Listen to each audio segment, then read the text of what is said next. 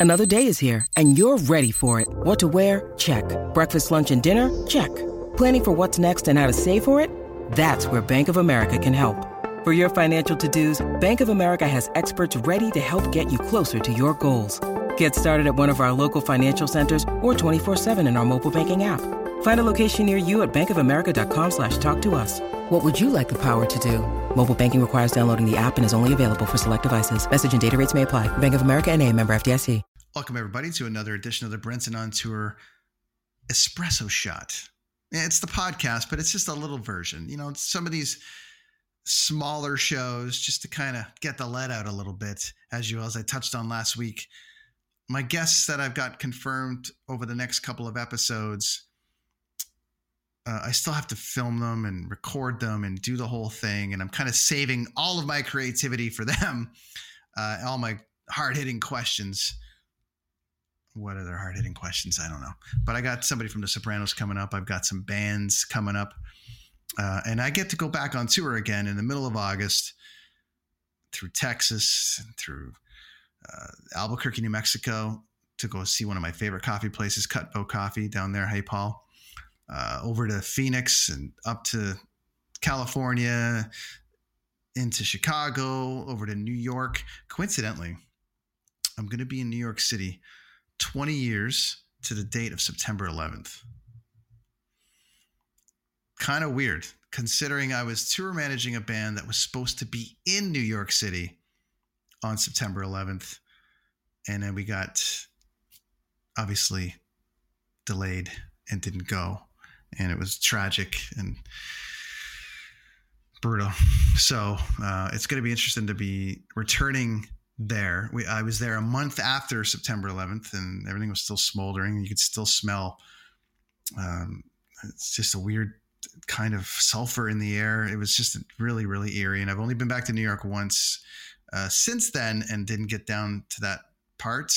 Um, chose to go Central Park and just kind of be a tourist when it comes to that. So to be in New York City on September 11th, 20 years after, is going to be really weird. But I'm going to go and I'm going to I'm going to take it all in and I'm going to and you know uh, I'm gonna I think go down and and see what's gonna what's gonna go down there for tributes and all the rest of it. I'm very curious as to um, what that's gonna look like. And um, again, such a tragic scenario. But back on tour, and then it takes me up into Canada.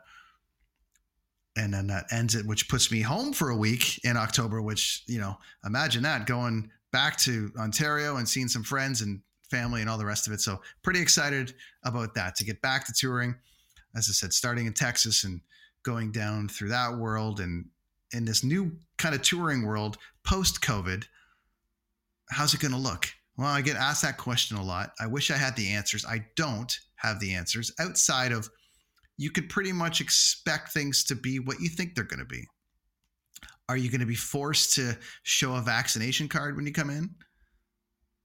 Maybe in some markets, but there's going to be others where they don't. Are you is the artist going to be comfortable touring in this scenario? We're going to find out. I mean artists are confirming tours like crazy. I'm a firm believer that all the tours that are being announced now are going to happen i think you're going to have a set of protocols in place regionally uh, you know state run uh, province run country run everyone's going to be different it's going to be a bit of a guinea pig scenario over the next at least year and a half, for sure, two years, where people try to figure out until there's some kind of scenario where it's back to normal, normal. You don't have to change your protocols. You don't have to change things per market, per city. It's going to be interesting. It's definitely going to be different for the touring folk. Um, you know, 12 people packed into a bus. Is it eight now? These are the questions. Meet and greets for bands. Are they happening? Do they want them to happen? Do they still want to meet the fans? I think Zoom and Restream, things like this, have created a new way for them to get creative in that department. Are fans going to buy a VIP package if they can't meet the band? Or do fans not want to meet the band? Sometimes meeting your heroes isn't necessarily a good thing. Sometimes they let you down, right? So I'm very curious to see where it's going to go. Um, I'm definitely feeling privileged to be on one of the first tours that's going to go out in this scenario. Obviously, going to be doing a lot of recon and reporting back as to how things are going and how the public's doing and how the bands are feeling. What's going to happen backstage? I mean, there's that whole world that no one knows about, you know, that I won't dive too much into because I don't want to give away too much. But, you know, bands got to eat. Security people kicking around, VIP tents, backstage hangout areas, all going to change. The touring, as we know, is all going to change. I think you're going to see more hit and run. Get into the show, do the show, leave. I, I think. Maybe I'm wrong. Maybe everyone's just like, let's just go for it. I mean, it's certainly happening in the States. It's people are going for it in the States with you're seeing it with hockey, you're seeing it with baseball. I think Texas was the first one that did 45,000 people in Houston for a game. No one really seemed to bat an eye at that. It's interesting. We're not seeing any reporting out of those scenarios. Whereas before, we were getting daily updates on every part of the world and every single aspect of the world and what people were doing, how many, what were the new numbers and all these different things. But it's kind of gone away from that. And especially in America, I'm not hearing really any reporting. Am I going looking for it? Not really. But are they jamming it down our face like before? No. So it's kind of a bit of a Wild West scenario where we don't really know what that's going to look like. What are the numbers? Do we care about the numbers anymore? Do we care about anything anymore? Or do we just want to get back to normal? So you'll see, these are all just questions I'm asking you, the viewer and the listener. Are you going to go to shows? What was your favorite show? Are you not going to go to a show if you don't feel like they're protecting you? And everyone has their own version of protection. What does that mean? Does everyone in the crowd have to wear masks? Are you a person that feels like if the crowd isn't full of masks that you feel inclined to go and still feel safe? Interesting. But then you go to the supermarket and you don't wear one. So I'm I'm just asking questions. It's very interesting. Are you missing live music and events so much that you'll do anything to see them? Or are you going to stick to your guns? I'm pretty confident most people are going to stick to their guns and just do what they want to do. So I think uh, I think it's a very interesting time. I, I had some notes about you know returning to live. What does that mean? Favorite bands, favorite shows. Do you guys have a favorite show that you have seen that's just it's so ingrained in you that you just can't wait to get back out there and see another show from your favorite artist? I know music heals people. I think, anyways. I think that scenario uh, I witnessed it this weekend on July 4th down in America. I mean, there was a lot of concerts happening, a lot of bands, a lot of people gathered together, everyone having an amazing time. It felt so weird to watch bands on stage playing that I almost forgot that what it was like. So it was cool and also like, okay, I guess we're back. Are we back? We're going to find out. All questions for you, the listener. Yeah, I'm challenging you this week. That's right. Um, my favorite show. I mean, I got so many favorite shows, but but uh, I think just if I'm getting into favorites of all time, I think I have to go back to my first concert ever, which was Metallica, Aerosmith, the Black Crowes, and Warrant in Toronto at the CNE.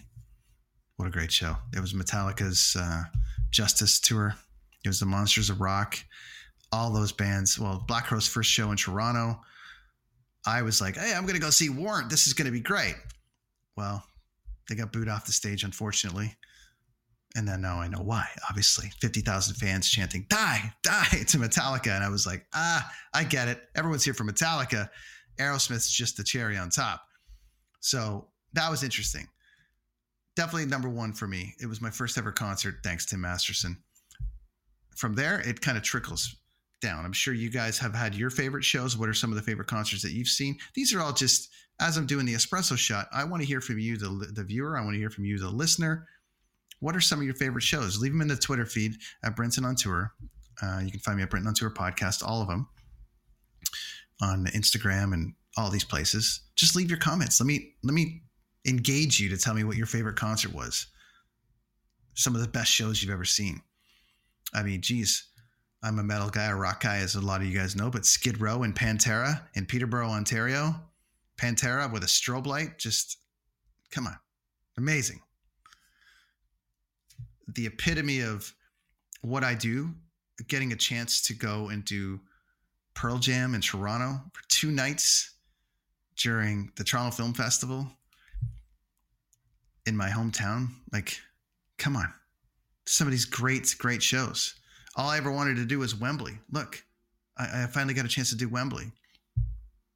What I'm saying is, like it never ends. We never have we never stop having our favorites. We never stop like, oh, I can't wait to go see that show. I can't wait to do this event. We never stop. It always evolves. Once you see one amazing show, you want to see the next amazing show. Once you see this band, you want to see the next band. It never ends. So I'm curious. Are you guys excited for the return of live? Odd question. A majority of the people are going to be like, of course. Yes, we want to see live shows. We want to go back but it's all going to change. It's it's really people are are selective with their time now. I think the one thing that this whole time has proven is that everyone's more selective with their time. And I am one of them. How do I want to choose to spend my time? So the show's got to be good. The bands have to be good. Everyone has to up their game. And I'm stoked to see where they go. Thanks to my friends at Blue Microphones for the Blue Yeti X and the MixFi headphones. Love it. Love it, love it, love it. Helps me try to sound as good as possible and hear myself as good as possible. Huge fans of what they do over there. Uh, they've got these amazing Yeti X, as I said, and and MixFi phones. They sponsor the Brenton on Tour podcast and the Kids on the Escalator podcast, which I do on Tuesday nights with my good friend Chris Machete very, very awesome of them to do that. To my friends at deanblundell.com, thanks for hosting me as always. Uh, couldn't be doing this without you guys for giving me the space to go ahead and do it. And everyone supports each other. Make sure you check out some of the other pods on the network over there Toddcast Podcast, of course, the Kids on the Escalator podcast. Uh, Dean's show is a must watch daily. Uh, you've got Big Chris Radio, you've got JJ and Mel, PP1. There's so many to list that I'll let you go over to deanblundell.com and find it out.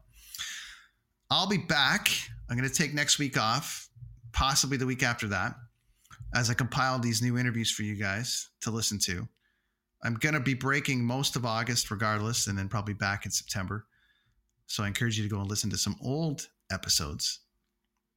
Uh, the old episodes are getting some love right now. A lot of people are discovering the old episodes and asking me about them. So I'm trying to bring some of those to the forefront and also invite you to go visit them and also get some of those guests back. So you never know. But I appreciate all for listening. Like, comment, share, subscribe, do all the things that, you know, we ask you to do politely. Uh, maybe do a little ranking over there. Why don't you go to Apple and say, hey, this is the worst thing I've ever heard, or hey, I don't mind this. It's it's all right. It puts me to sleep.